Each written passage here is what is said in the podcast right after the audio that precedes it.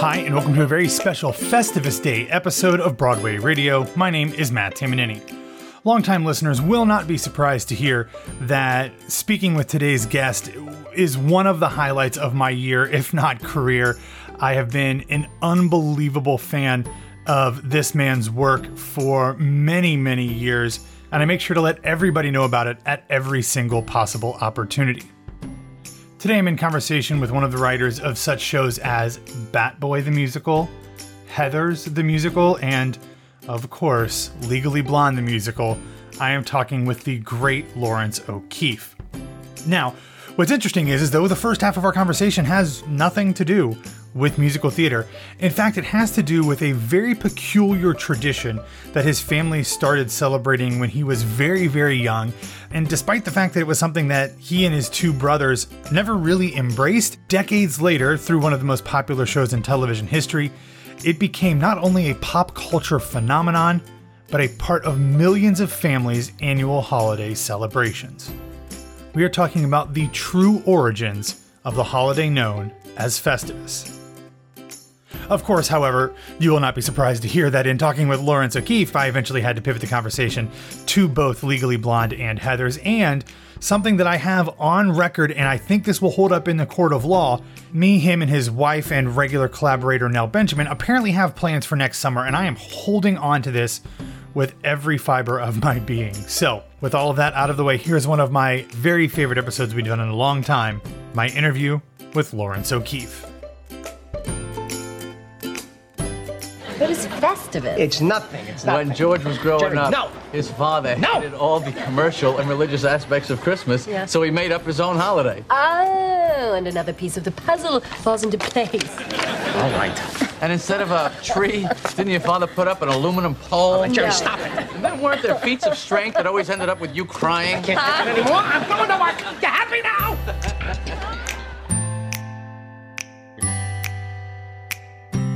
All right, so if my research is correct, and I, I think it is because I'm citing Wikipedia and they're never wrong, um, the Festivus episode of Seinfeld aired on December 18th, which is uh, tomorrow is, is December 18th as we're recording, but back in 1997. But as far as you know, when was the first time that your family ever celebrated Festivus? um, I became aware of a strange holiday that my family was planning probably around the age of five or six, maybe older, but that was probably it. Um, yeah, the word began to be spoken, and then my mom started laying out the nice tablecloth on the dining room table and and strewing M and M's around the table. So I thought this couldn't be bad. I was so wrong.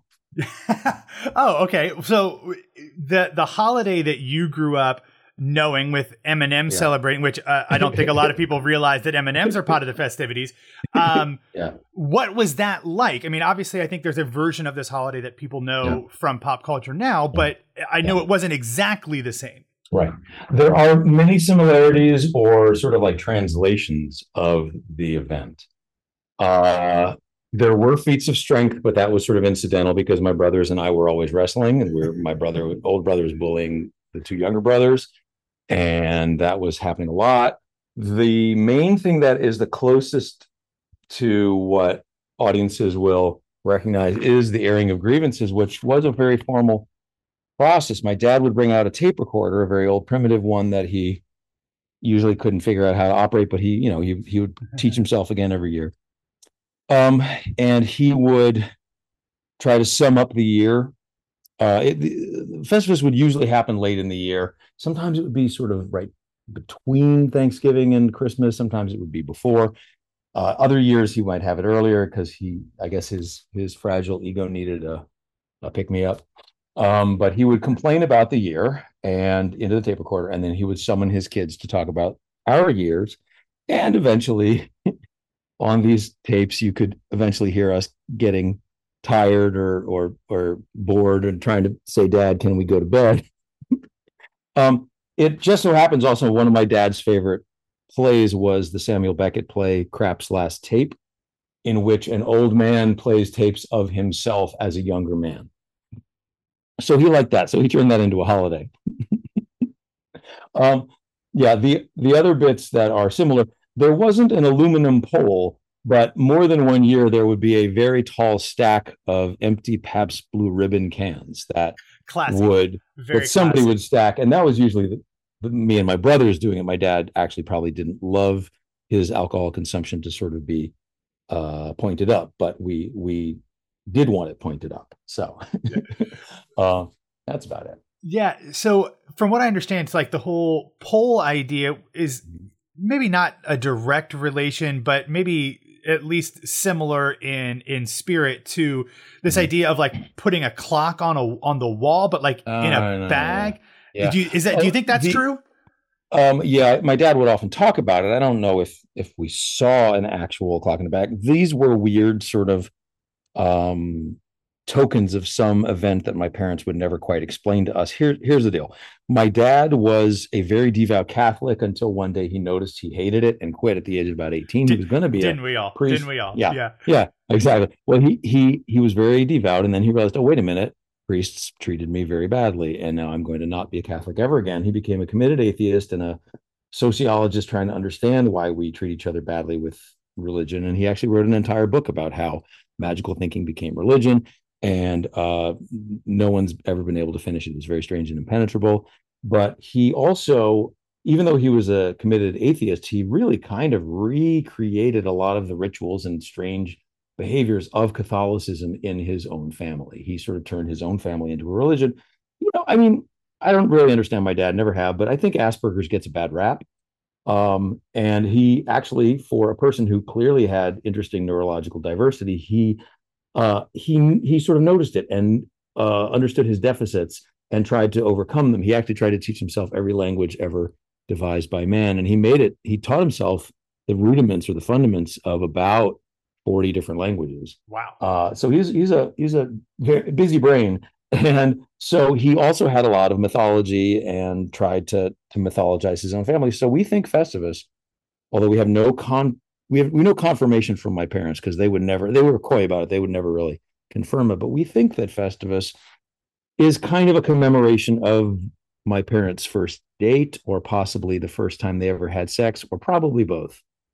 Um, yeah, it was it was it was a little winky there. So he then translated the celebration of our family into this strange thing, which we instinctively knew from our earliest age we must never tell anyone ever about. And um, so he it was just an opportunity for him to monologue mostly and it was a it was it was a strange sort of way for him to blow off steam and we we sort of tried to put it to bed and and not take part in say college until uh my brother Dan was writing for Seinfeld and my younger brother Mark was at a party with all of our mutual comedy writer friends and let slip that we had this holiday and everyone sort of went wait what?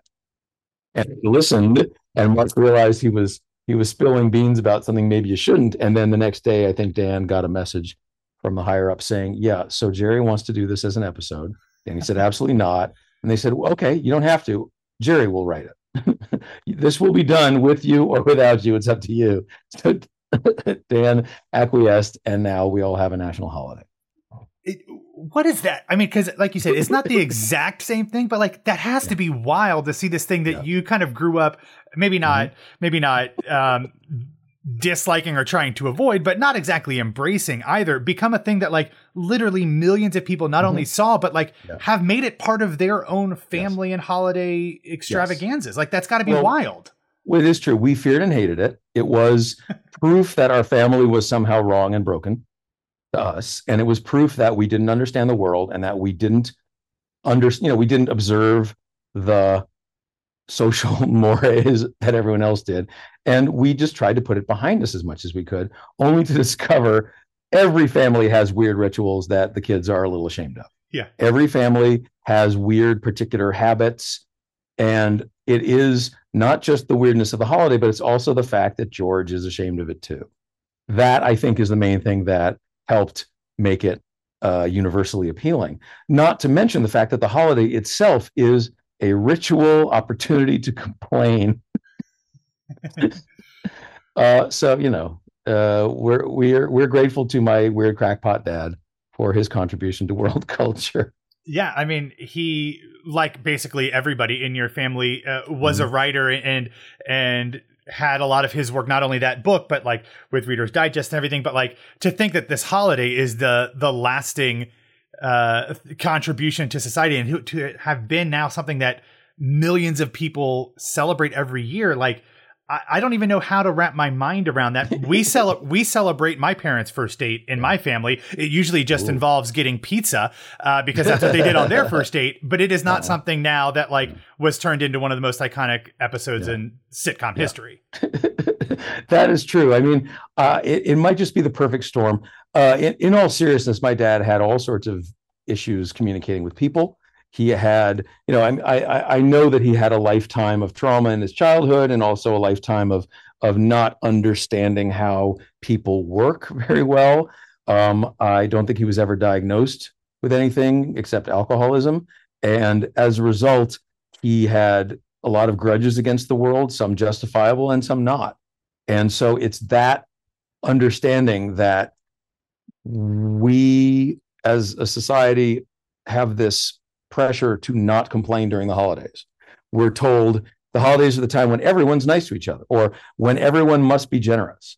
And some of us are like, well, we, I don't want to be generous to these assholes I'm related to.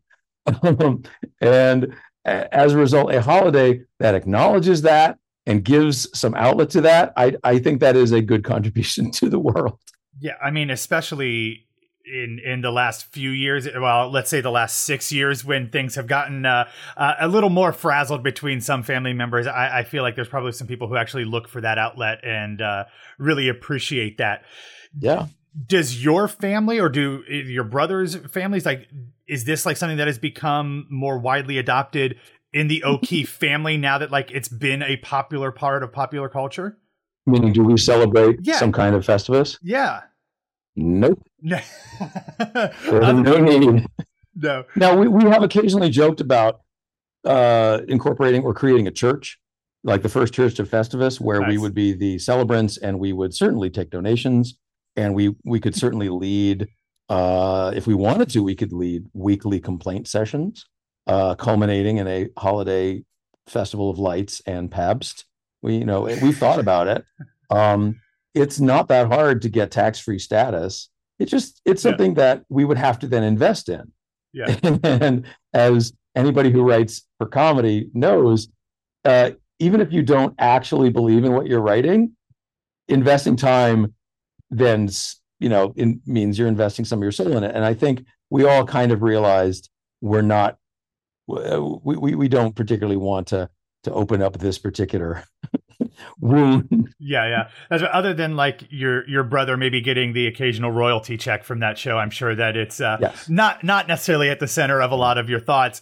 Um, Yeah. a- As you know uh, well, and we've talked about before, one of my great grievances is that Legally Blonde is not still running on Broadway. Ooh. So if I'm airing grievances, like Ah, that is going to be one of mine. Um, I, I, I, I would be betraying who I am fundamentally at the core of my person if Oh, I didn't talk to you. you about Oh, you know you. what that show has kind of done and evolved to and i think now that it's being done all over the country like i've seen it in multiple states in multiple places and every Oh, time no, no, matter it's kind. well I mean, whether it's this huge big um, professional production or an amateur thing like there is still something about that show that just rings not only from a fundamentally like musical theater writing like quality standpoint but Oh, just like you. the humanity of the characters that obviously are from the movie but that you and nell kind of reshaped in, into this form like there's something special about that and, and while it's not the same as festivus i feel like you, you two have also kind of like Oh. brought new life to these characters in ways that oh, that you. might not have been there before Well, thank you very much. I, I really appreciate that hugely. I suggest, I think Nell is the one most responsible for that. Heather Hach, lovely writer. Uh, I had a good time working on it. I think Nell was the one who actually pointed the way forward for that piece. And in fact, Nell grew up in an Irish family that had worked hard and actually had transcended uh, their roots a bit. I mean, certainly my family had too, but my dad, you know, was usually more gripped with uh, I don't know what the word is, doubt and regret and complaint about what he had fallen short of. Meanwhile, my my wife's family, Nell's family, had risen above Irish working class roots and had worked really, really hard and uh, had succeeded and had sort of pointed a real a good way for us Irish to to get along in the world, which is get on with it don't complain, at least at home, get, you know, get the work done and see the good in any situation. And so uh, Nell actually, I think, is the secret sauce that made a, a wonderful movie into a a uh, a luckily uh, very you know a three dimensional show. Uh, the other thing we noticed about Elle Woods is that she wins without hurting people. Mm-hmm. And she has made up her mind in the movie as well as as the uh, the musical that she will find a way to win, but she will not do it by hurting other women, other people, by by being gratuitously cruel. And that's one thing we notice and went, whoa, that's that's weird. That's that's practically neurodiverse. Yeah. that, that is that might be the secret sauce too. That um she refuses to accept some of the assumptions of any given situation, whether it's you know Harvard or whether it's you know working in the law industry. Uh, she just has principles that she keeps front and center, and among them are kindness and finding a third way to uh, solve a situation without you know find, finding a way for everyone to win. And that's that I think is the that's the birthright of the movie. That was already in the DNA of the movie, and Nell I think was the one spearheading bringing that forward. And in that way, perhaps Legally Blonde is the anti-Festivus. I was just thinking the exact same thing. Like that has the complete different yeah. uh, ethos than yeah. than Festivus. But it, you know, I, my my love for that show is is deep and abiding. And but it was but it's so great for me now is seeing other people, younger generations continue to adopt that. And that's that's a legacy, not unlike Festivus, that I think is probably going to outlive all of us uh, and, and outlive, you know, the creators of of these things. Yeah. Uh, and hopefully, like your brother getting Festivus royalty checks, you two continue to profit off of that as well. Um, but as you kind of see it done across the country with younger kids, especially, I mean, it's being done in high schools and there's like the junior versions or whatever. Like, how rewarding is that for you as a creator, for you and Nell and for Heather, and um, to kind of see this being, you know, to grow bigger than just that initial Broadway production and to see more and more people, especially, learn that lesson of kindness? Oh well, that that is is incredibly heartwarming, and and it is. I think it probably forms the basis of my good mood, my my emotional stability. Um, not least because it it has, in a sense, done better with every iteration. The national tour did great. It it arguably did better than the Broadway run, which was very very good. The uh, London run did even better than the uh, national tour. And now, yeah, people are doing it in in uh, regionals and amateurs and uh, school situations and in every case there's there are new surprises and great people adding new things bringing their own personality. We had actually kind of worried uh oh is this show a little old fashioned because specifically Elle Woods wins without hurting people. And we're like uh-oh i mean we're in the age of me too when uh, women are are hopefully finally getting rewarded for speaking up about injustice. And so therefore why should Elle Woods be held up as a the perfect woman because she wins without hurting people. It, I think, uh, you know, most most heroes, whether it's in action movies or even musicals, they do have to hurt people sometimes because sometimes in life, defending yourself actually means hurting the other person's ability to hurt you. However, we have been very pleasantly surprised in the last few years to realize, actually, uh, Elle Woods' principles remain a decent thing for everyone to strive for men should do that too. men yeah. should work hard at finding a way not to hurt people as they win. There's almost always a better way than the one that involves destroying your opponent, uh, no matter what your gender is. So that has been that has been almost a relief to realize, oh yeah, there there is still something that the show uh, can speak to and and and can remain relevant uh, with. Yeah, I. No, I think um, that's that's lovely. Thank you. Yeah, we're we, you can tell cruelty and uh, forbearance and endurance are front and center in, in the work of Nell Benjamin and me. yeah, well, speaking of, of cruelty and destroying your opponents, let's pivot real quick to another show and uh, and Heather's, which is uh, has that very much at the center of of that story, but also kind of pulling away from that. It recently got which you know I know you had talked a lot about um, when the show was originally off Broadway and coming that, you know, hopefully there would be a movie or, or something like that. And now this isn't exactly a, a movie, but it was captured in London, is now available to stream for free on, on Roku, which is you know, to me, I, I love all these streaming services that are doing musicals and whether they're live captures or adaptations. We're getting Matilda on Netflix. That's awesome. But the fact that like this is free for anybody to see, I think that's actually really special and, and, and unique that another show that I absolutely adore is getting a chance to be seen Oh, by thank you very much. anybody who who wants to. Um, I cannot be I cannot be uh, express enough gratitude. Roku was absolutely wonderful. They had a just the wonderful. Uh, they they had the the most wonderful attitude towards it. They made things possible. Uh, it was a smooth experience. It was uh, there were tons of possible questions. Do we do this with a new all star cast? Do we do this out of London? Do we find a new space? Do we do it? No, the answer was we do it in the place where the show is already running. It's been running since over a year ago uh, in uh, the other palace in London, a wonderful place. After, by the way, being on tour and uh, on the West End uh, for a second run last year, we've had it's been like a continuous Heather's since oh my god June of 21 uh it's it's possibly it's approaching some of the longest runs I've ever done of a show of my own. And great people uh London audiences and artists are the equal of anyone in the world. It's been a fantastic experience. And to capture that particular production was just a joy. We got to go there. That was the first time I'd been on a plane in 2 years or more and I wasn't going to miss that. And we with the brilliance of Andy Fickman, our stage director, who's also a brilliant film director, he managed to translate it beautifully.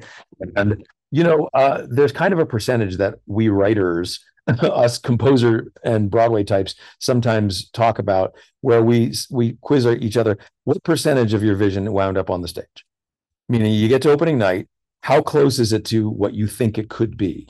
And uh, I if if it's not 100% i don't think any any show's 100% but of all the shows i've ever written that particular production actually is the closest to Oh, wow. what i think it could be because it, it was just joyful and and yeah I, I recommend everybody go check it out on roku if you have a subscription you don't have to watch commercials but the commercials are pretty fun because we have a cool super 80s type uh transition in and out of every commercial which i which you can't get on live stage No, absolutely not. Well, and and it was a total uh, joy to see, and I'd never seen that production over in London, um, but to see that on stage and to also see like. I don't know if these have just become more popular after that was released, but like now all of a sudden on social media, I'm seeing all of the the cast members like what they're doing behind uh, or like backstage before they go on, and whether it was Yeah. for the team, like that's cool as well. And to be able to now be able to say, oh wait, I know exactly what's happening there because I've seen that live capture. Like Yeah. that that's fun. It adds another level to these shows that I certainly never anticipated, you know,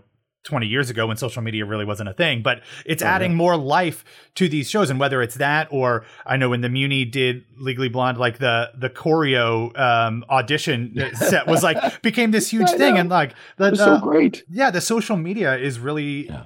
uh, uh, loving these shows and, and a lot of other musicals as well. But like, I feel like these two shows, maybe because they appeal towards uh, a younger female audience, which is very Sure. much the at the heart of a lot of Broadway fandom. Like, that's actually helped quite a bit.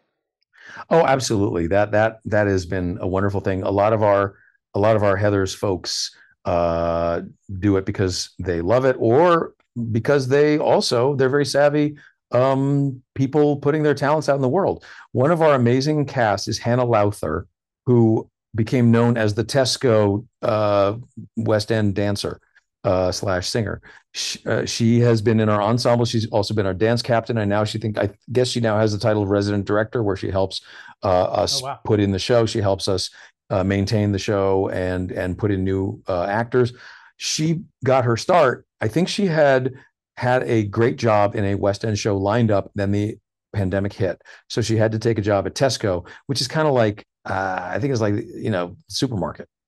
Uh, and so she said, fuck it. And she started filming TikToks of herself dancing in the aisles of her workplace. And that became viral and she became beloved. That got our attention. And it's a good thing also that she was a brilliant performer. Uh, and it made it easy for us to hire her. She wound up in the show Oh, wow. and it helped, you know, the show helped her social media presence. Her social media presence helped her show. And most importantly, her talent helped her. And as a result, it you know she's one of the best known people in the show uh, and now she's moving into uh, choreography and direction and she's probably 25 at the most uh, so yeah there are there are amazing things that social media can do uh, her heart's in a wonderful place, and uh, so yeah, we we hope to we we we hope she employs us someday. Um, yeah, I, I am a firm believer in in the ability of social media to do to do good. Uh, you just have to choose to do it. uh, but it's very rewarding. Yeah, yeah, speaking to a certain billionaire out there, you have to choose to use social media well. Um, well, uh, I, I'll, I'll, wrap this up um, with with one more question. Although I do want to say um, we talked about Legally Blonde and Heathers. You did not work on this show, but uh, Nell did. I'm. I think those two combined with Mean Girls just kind of make this perfect trilogy um, of like not only like just really smart shows, but like shows that just look at things slightly different than I think a lot of other musical theater shows do. So I appreciate that, and I appreciate both of you for for all mm-hmm. of those things. But um, since you don't celebrate Festivus on an annual basis, um, which I think I completely understand, rather than looking at grievances and airing of mm. grievances, is there ah. anything as you look back at the, at this year, whether it's something to do with Heathers or a show or something personally or whatever, is there something that maybe not a grievance, but something that you're most grateful for from looking back through the course of 2022? I am grateful for a thousand things. Uh, certainly, surviving uh, this much pandemic this reasonably well, but also I, I I think I will most of all be grateful for the perseverance and sacrifices of our friends and our fellow artists. Broadway was dark for easily a year, probably 15, 16, 17 months.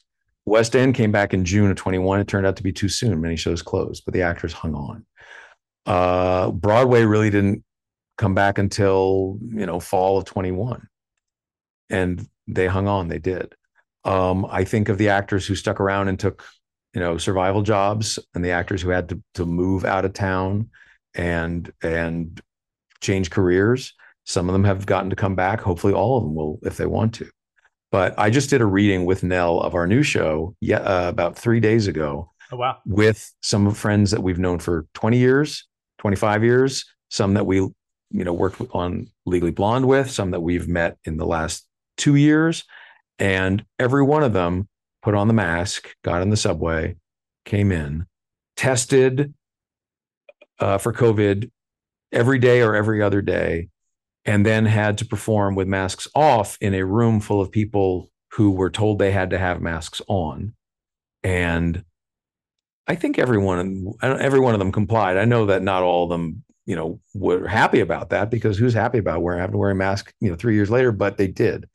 And so um, I got a great lesson years ago. I can't remember, it might might have been Nell saying that the artist is not the pencil in your hand. The writer and the artist work together as part, you know, equal parts of the same body making the art. The artist, you know, the the, the singer, the, the actor, the performer, the dancer is is one of the, the crucial organs in one unified body making the art. I sound kind of like my dad talking in some weird Catholic way. um, body of Christ. But, yeah, yeah, yeah. exactly. But we, but, but I had, uh, I have had a very lucky life, partly because I get to write and work with great actors, but then I don't have to go on every night when you yeah. can get sick, when there's still dangers out there, when there's these hideous hardships and injustices. So they are the heroes uh, that includes stage managers. That includes the the five members of the band that that worked. It includes our amazing orchestrator who abandoned family in Boston to come down and work. Um, these people are still making theater. They're still doing it in situation in, in a situation which, and here's my grievance, is still not safe enough. Yeah. 100%. So um, so that's my gratitude. Uh, and it is it's a gratitude for people who are working harder than me uh, and and sacrificing more than me. So I, I hope to be worthy of that, and uh, I hope to make good on their on their contributions. I, I hope to to uh, match them in their in their contributions. How about that? That's perfect. Well, I, I, you brought up a new, like, I have to ask. This is might be one of those things that we we said beforehand. You might not be able to talk about, but like, new yeah. new show, new read. What yes. there, can you share anything about that? Yes, the only well, I mean, there's been, you know, it's been in the in the playbill and the the various places over the years, mm-hmm. but this is our latest and greatest uh, iteration of our show about Renaissance fairs. Oh. Um, and it, and it's probably not a coincidence. Guess what? Everything I said about actors is true of Ren Fair folk. That they put on a show every day for strangers, most of whom don't show up in masks, and so it's a backstage story. The uh, the little log line, or maybe the the short description of our show is it's about love, betrayal, bad behavior, demagoguery, dictatorship, and revolution at a Renaissance fair. And the title is Huzzah! oh, that's perfect. I love that. I love that. Any any uh any hints as to who was participating? Anyone that we might uh know of from like you said some previous stuff or some other things? Uh, I won't tell you right now because Okay, I don't want to. I, I actually they're also wonderful. I don't want to. I don't want to highlight one without highlighting them all. But hopefully you'll see all of them soon. Uh, I love that. Cross your fingers. Uh, you you know I'm always crossing fingers for all of your shows to be able to see them, so Oh, I'm very you. much looking forward to Huzzah, which I think you have to say with the exclamation. It has an exclamation point, I'm assuming, yes, right? Abs- absolutely, yes. Okay. Because when you go to the Ren Fair and you buy a turkey leg, they don't shout it until you put a tip in their jar. Then they shout it really loud. Okay, well, your knowledge of Ren fairs is far exceeds mine because I did not know that. So Well, Uh, next summer we'll take you. We'll I we'll will- absolutely show you. I Yeah. will I will hold you to that. So right. uh, thank you so much for sharing your time in this holiday season, whether it's Festivus or not. Um, I really appreciate it, and and give your or give my best uh, to Nell. As you know, I'm a, a big fan of both of yours. So have a wonderful holidays, and hopefully we'll talk soon. Well, we're huge fans of yours. Right back at you. Much love and and have a safe and peaceful holiday.